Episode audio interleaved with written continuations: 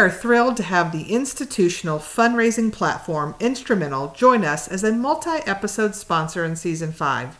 Instrumentl CEO Gauri Manglik has created a mini series of grant tips to help you be more efficient and strategic in your grant seeking. Listen in on today's tidbit. What else should the world know about the awesomeness that is Instrumentl? Yeah, so we are committed to building the best tool for nonprofits and grant writers to make grants stress free. And our platform gives you a structure and a system to be successful by giving you the data and the workflows you need all in one place. Most importantly, we build our tool in collaboration with our customers, with our community, and we are like constantly improving. We're launching major improvements every single month. To find out more, check out instrumentl.com. Use coupon code Heyday50 for $50 off the first month of Instrumentl. That's I N S T R U M E N T L com.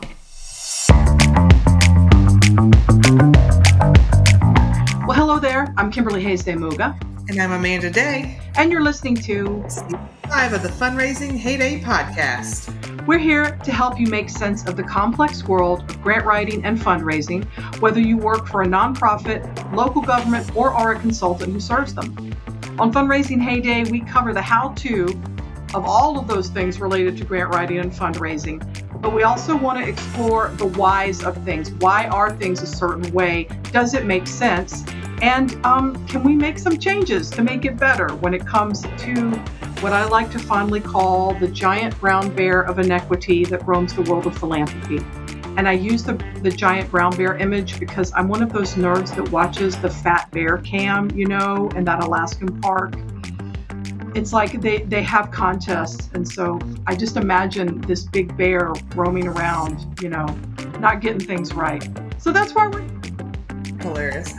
Um, as always, we do this every two weeks with the help of experts in the field and our own particular brand of entertainment, which includes sound effects, cheesy songs, and always a y'all or two thrown in here. But we do this because learning doesn't have to be boring. So let's get to today's topic after a quick word from our sponsor. This podcast is brought to you by our season five sponsor, D.H. Leonard Consulting and Grant Writing Services. Don't let grants stress you out. Their team can help you with grant readiness and training, grant research, grant writing, mock review, as well as providing numerous DIY resources, guides, and templates. Did you know that with every fundraising heyday episode, we create a coordinating blog post on their website, dhleonardconsulting.com. Check it out today. So, if you've listened to our show this season, you're going to hear a very familiar voice as our guest today. Today, we're certainly staying in the grant and nonprofit space because we always do, whether we're ranting or interviewing thought leaders. But we want to focus today on the idea of entrepreneurship and building and growing your own business as it relates to the grants and fundraising field, certainly something near and dear to my heart, having opened my own consulting practice in 2018. Yeah, because whether you're starting your own business or if you're working to grow the organization where you yourself are employed, it's important that you put your dreams and your skills and your resources to use in the best possible way. And but what better way to figure out how to do that than to talk to somebody who has paved the way before us? Exactly, which is why we are excited to chat with today's guest, Gauri Manglik. She has dedicated her career to building intuitive and delightful user experiences, seeing the opportunity to force to force multiply the nonprofit sector's ability to create impact through software led her to her work at Instrumentl. As CEO and co founder, she has led Instrumentl to serve over 2,000 nonprofits today, making it a favorite tool among grant seekers for bringing grant prospecting, tracking, and management to one place. Before Instrumentl, Gauri was CEO and co founder of Fondu, an online community for sharing bite sized restaurant reviews. And now I'm hungry because I also remember Fondue was this exotic, wonderful thing for me as a little girl um, with the, I'm sure now, sadly, they're probably vintage, the fondue pots and the little thing, the little Oh, yes. the little cheese and dipping things. After Fondu was acquired by Airbnb, Gauri led their mobile and special projects teams. So enough of my asides. Gauri, we are so glad that you could join us today. Thank you so much for having me. Yeah, we're glad to have you because we're both big fans of Instrumentl and um, the services y'all provide for grant and uh, fundraising professionals. So, first of all, thanks for giving us a great product. Um, I understand. I, yeah. Yeah. um, I've actually listened to another podcast you were on, and from that, I learned a little tidbit about you that you, while you had um, went to school to get a degree in computer science, there was actually this entrepreneurship course that you took your senior year, and it sounded like that was a great gateway into the career you've built since your graduation. So, um, would love to learn a little bit more about that class and how it impacted your tra- trajectory in your career pathway. Sure, yeah. I most of high school actually before college, I wanted to be a basketball player. Um, so I went to college, really having no idea what I wanted to do when I, I realized that that dream wasn't going to work out for me. And so I didn't. I didn't start with computer science. I started just exploring. I was pre med for a bit. I did econ um, for a bit, and then my dad is an engineer, and he was suggesting that I just try computer science. And so he like nudged me in that direction. And um, to be honest, I was just like, just curious, like interested. I wasn't like, I had not like, I wasn't one of those kids that had taken apart computers as a kid or been like programming since I was five. It was totally new, and I was like, why not try this? You know, I'm in college, and so I ended up taking that class. I did pretty well, and I just kind of kept going with it because it seemed like a practical, sensible degree to have, um, and also I was you know decent decent at it, um, and I had gotten a internship my my junior year uh, working at a finance company being a software developer and i had spent some time doing that and i had actually gotten a job full-time job offer to join them after i graduated. So i went into senior year thinking that i was going to work as a developer at a finance company. Um, and i was like you know that seems practical and good and you know i'm going to have a you know salary yay. Um, and then yeah my last semester senior year so literally like last class i could you know possibly take um, i came across this entrepreneurship class they were advertising it was in the business school they were advertising it in the computer science department and i saw that and i was like immediately like i have to take this class i like got some of my computer science friends to take it as well um, one of the things about me is when I'm interested in something, I'm like an evangelizer. um, so I was like, I okay, love it. everyone has to take this class now. Um, and so I took that class, and um, yeah, it totally changed what I thought I wanted to do immediately. And I think Mhm. again, like I, my parents were really focused on having a good education.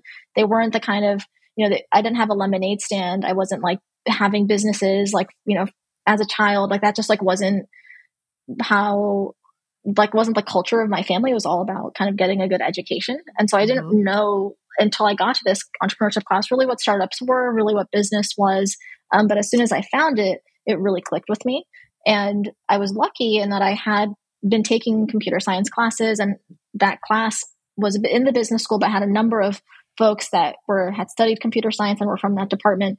And our the team that we had formed was kind of coincidentally a team of folks that were able to actually build something during that class as opposed to just sort of be able to pitch it um, Mhm. and kind of talk about like the business plan we actually were able to build like prototypes and get in feedback from customers and or like potential customers and i think that that was really addicting and so my when i graduated i joined that that finance company as a developer and thought i was going to kind of work on this startup out of school um, just on the side for fun but i was just so hooked and after six weeks i ended up quitting that job and working Oh, on that startup full time um, so it was this interesting thing where I didn't know about business or startups like almost my whole life. And then as soon as I found it, I was like immediately hooked. It was like around me, but I had never looked at it directly. Sure. It's kind Yeah. of like grants, right? I, I have not met a grant writer or a fundraiser. and We haven't interviewed one yet who mm-hmm. was like, I knew from the moment that I was five years old that I wanted to work in grant writing at, or fundraising. That just doesn't happen. It's it's a it can be a kind of a circuitous route, but sort of and maybe like transferring skills and passion and seeing that there's a place where you can do that and make a, a living or make a business. So mm-hmm. I know mm-hmm. that um, I'm still I'm still hungry thinking about fondue from our introduction, but um, I know that you co-founded Instrumentl with two other individuals, and I'm just curious um, as to what prompted you to build a platform. What was your route? I guess is my question into sort of the grants and grant uh, management and grant seeking, in particular from the many different business ideas um, and the the former um, is it I always get acronyms. I'm so bad at this. I was trying to say Women's National Basketball Association. Mm-hmm. So I'll just mm-hmm. say that. Yeah, the WNBA. You had, you had the big hoop dreams, and then you're moving into doing these building businesses. So, what brought you to the platform for grant seeking and uh, grant management market? Sure. Yeah. So, um, the company that I started out of school, Fondu, um, was in the consumer mobile space. So it was very different from instrumentl. It was all about, you couldn't, it was all about just building a, a really great experience on for your, for people to be able to use to like give bite sized restaurant reviews. And we didn't make any revenue. Like we weren't charging people anything, right? Because it was similar to any social media app where the goal is to like get to, you know, millions of users and then eventually you, you're able to monetize that.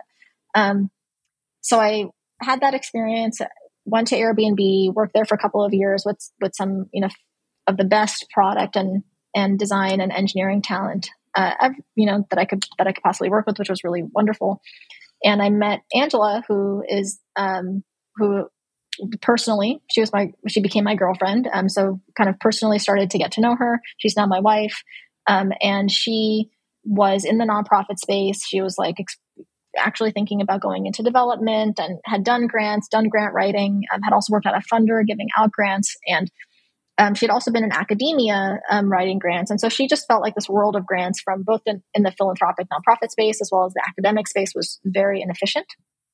She brought in and we agree. Like, yes, she's right. We're just wait. You can't see us, listeners. We're just waving our little hands in agreement because y'all know we talk about that all the time. So yes, please continue.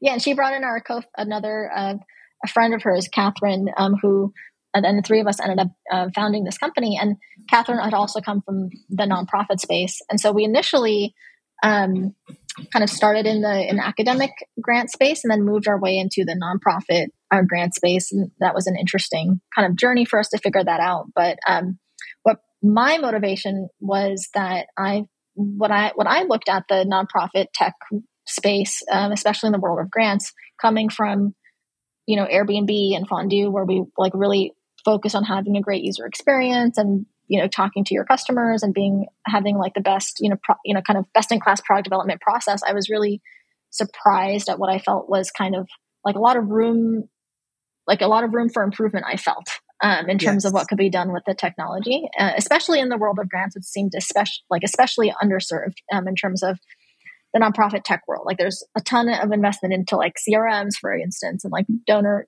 donor fundraising, individual fundraising.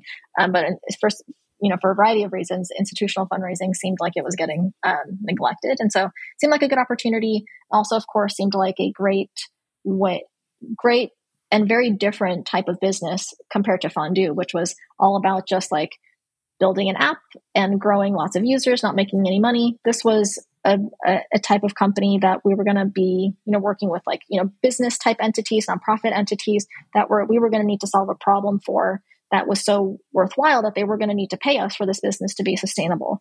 And so that was also very appealing to me. I love how diplomatic you are talking about how there were opportunities and how the market seems somewhat underserved. Amanda and I say things like hopelessly outdated and enraging and super top down, old school, hierarchical. But yes, under I see what you're saying.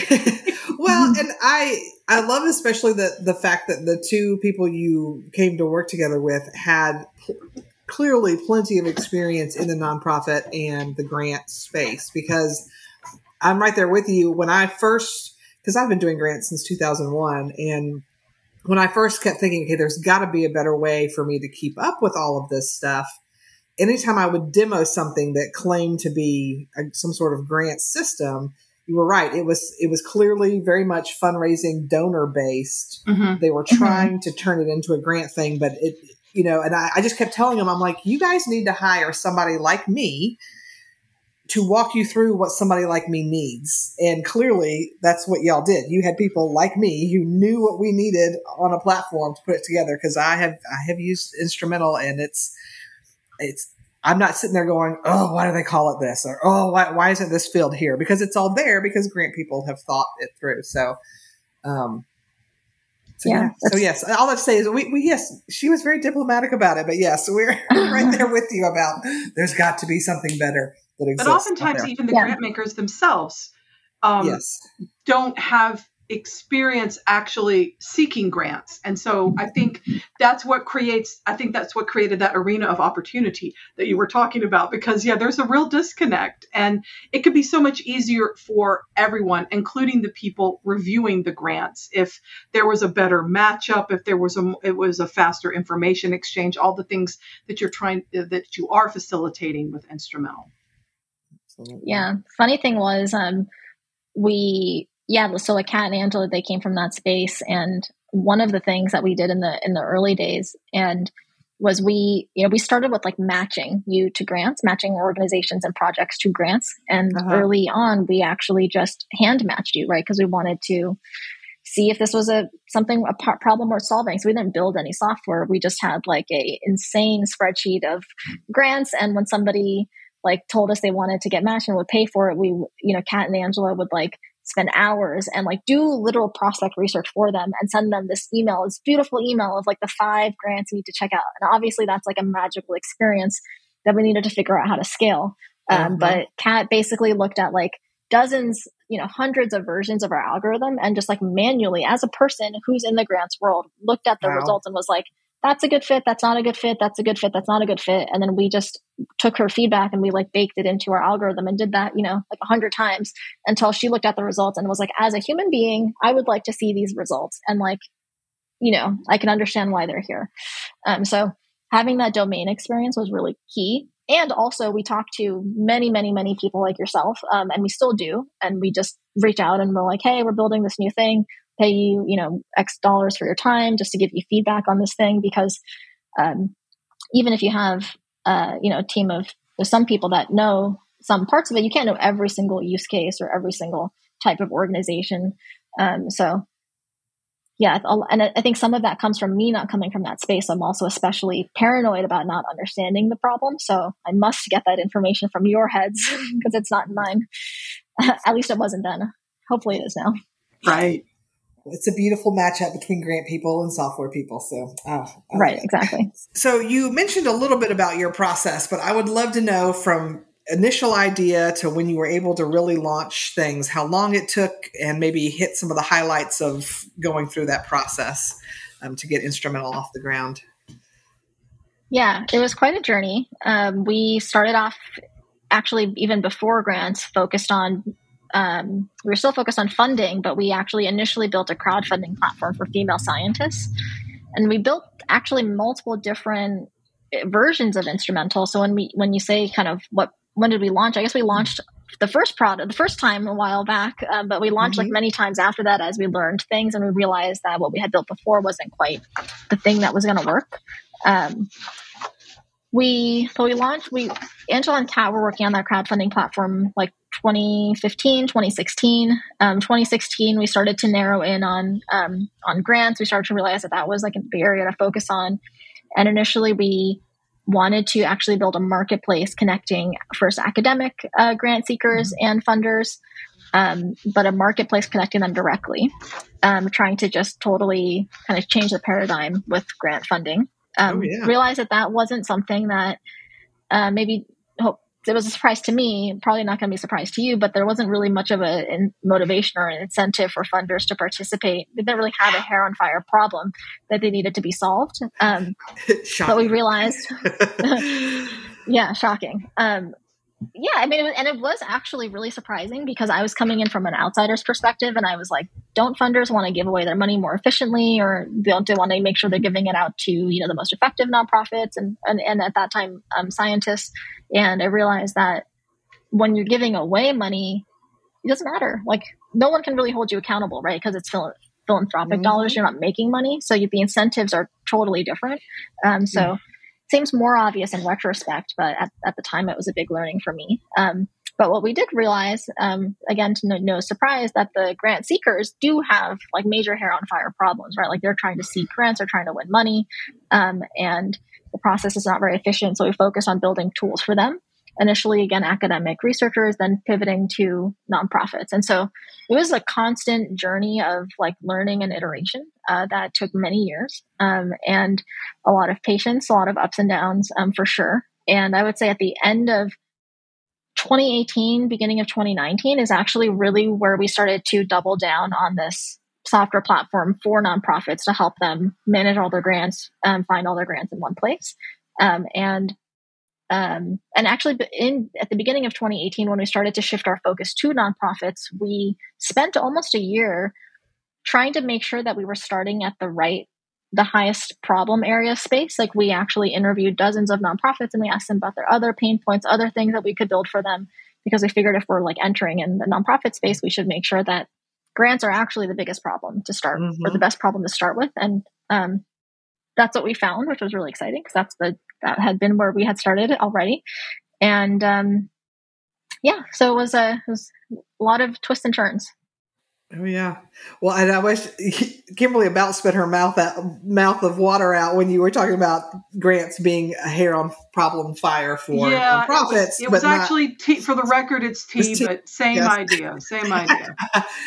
um, no, but you're right. I, I, I love your beautiful dream world of of creating a space where funders and their funding recipients came together so that they had a better product because that's that's the thing Kimberly and I have said repeatedly is the more communication and the more we can work with funders, the better product they're going to get, which means we're going to better spend the money, which means the people we're serving are going to have a better product all around. It'll just be so much better. But it is amazing how it's that relationship is not like that at this point. Maybe I can dream, right? One day. Well, I mean, having conversations like this and using the platforms that we have to hold up these issues and talk about them and interview thought leaders and in addition to the how to's because i can coach you how to write the most beautiful grant in the world but i cannot wave a magic wand and say and it'll be a great matchup and you will never have to hand deliver something during a pandemic or you will never have to provide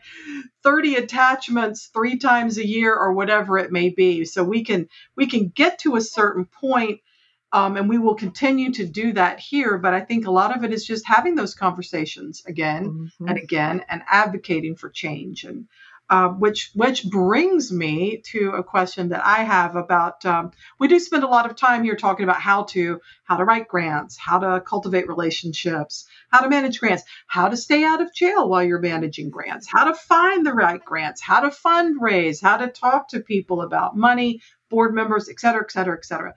Um, and there's lots of way. Um, what, how did you say? There are lots of um, opportunities for improvement in the sector, and a lot of people. We're not the only ones. There are a lot of people in the sector who really would want to do that, but maybe they have the lived experience of working in the sector, and but and and see the pain points, but don't don't have maybe the the technical skills or the know-how to actually solve them.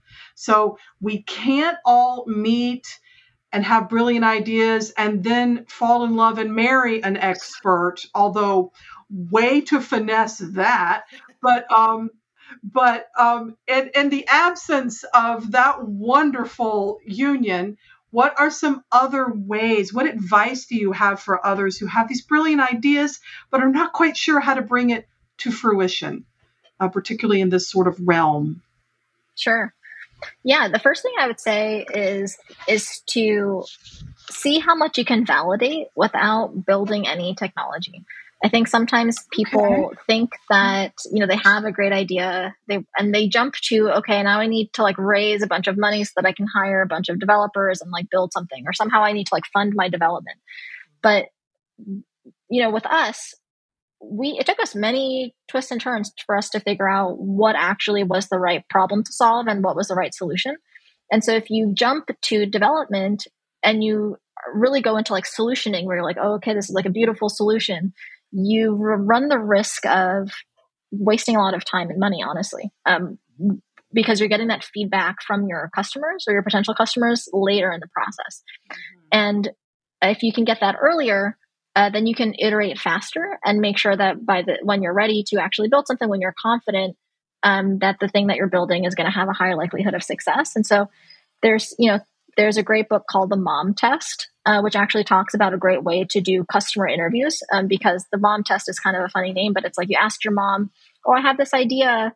and she's going to be like, "Oh, it's wonderful. You should do it." And so it's it's a it's a book that teaches you how to get like real feedback from people that actually will help point you to their pain points and to and to their and to possible solutions.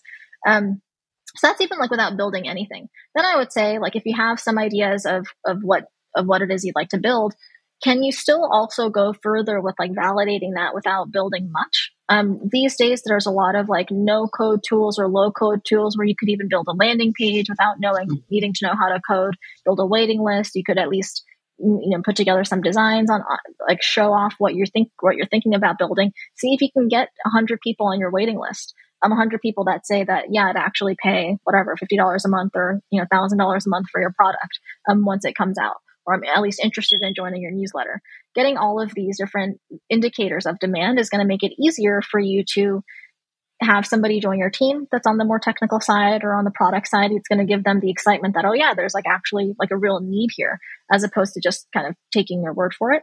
Um, and then also, if you did want to fundraise or like need to raise some money, that's also going to be a really important indicator uh, for that potential investor to say, okay, yeah, there's like a real need here. So, um, you know, the question of like how do you kind of bring something to market I, the overall answer is like actually get as much validation and as much of that um, traction before needing to build much. And, and that will really it, speed up the learning process.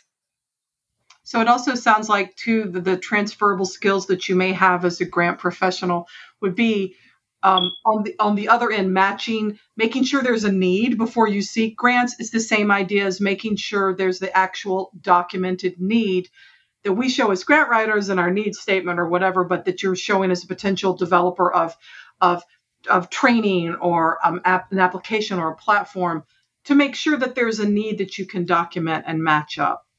I mean, yeah, transferable mm-hmm. skills to think about. Mm-hmm. Not smart to before you get so far down the road to sure. make sure that you're on that right path.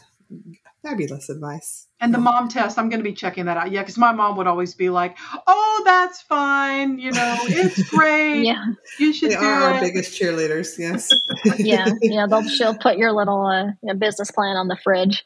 Yeah, um, be like, "Yay, honey, way to go!" oh, um, well, speaking of making sure you're heading down the right path and you're doing the right thing, I'm curious what um, you all are doing at Instrumentl to ensure that your product and your company stays relevant and current. Because uh, you've built this great thing, but you know times change, right? So how are you keeping up with all the latest and greatest? Yeah, yeah. I think the biggest thing that we do to make sure we're staying relevant is really staying very connected to the market and the customer. Um, mm-hmm. So right? There are some things that people will talk to us about or ask us about at, when we first started that they weren't asking us about then that they are asking us about now. And so we need mm-hmm. to like pay attention to that. So like for example, no one used to ask us about Asana integrations like three years ago. Um, right. And now that's like a pretty like comes up in, in many, many calls with with the organization. So we can't just be stuck in like what we were hearing then. Like everything that we're listening to has to be like the most um, kind of relevant current information from from folks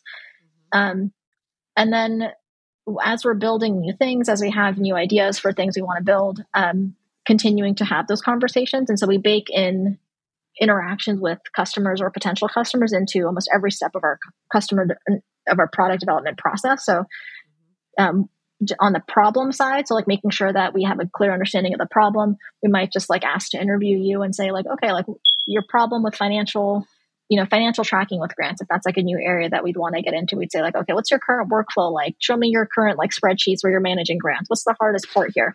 And make sure that we have a, a, good picture of that. And then on the solution side like showing you possible solutions to solve that problem having you look at designs or prototypes before we actually build something to make sure that we're on the right track. Um, i think that's the that's that's the way that we can make sure that we're kind of staying staying relevant. And then I think the other piece of it is like the technology piece where making sure that we're actually leveraging the the most relevant and appropriate like new technologies to um, enhance the user experience and what the product can do. And so we have a great head of engineering um, and, and, an engineering team that that is always looking for ways to leverage that technology to speed things up.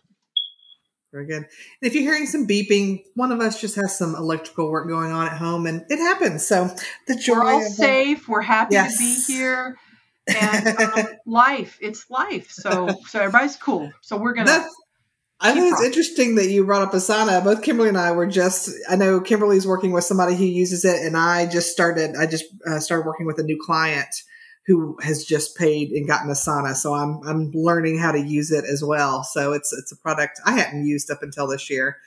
Um, but and I, I mean this in a really good way. I enjoy using it. It's kind of Slack esque in the way and, and sort of the way you can add things and interact. So I think for me, that's what makes it so useful.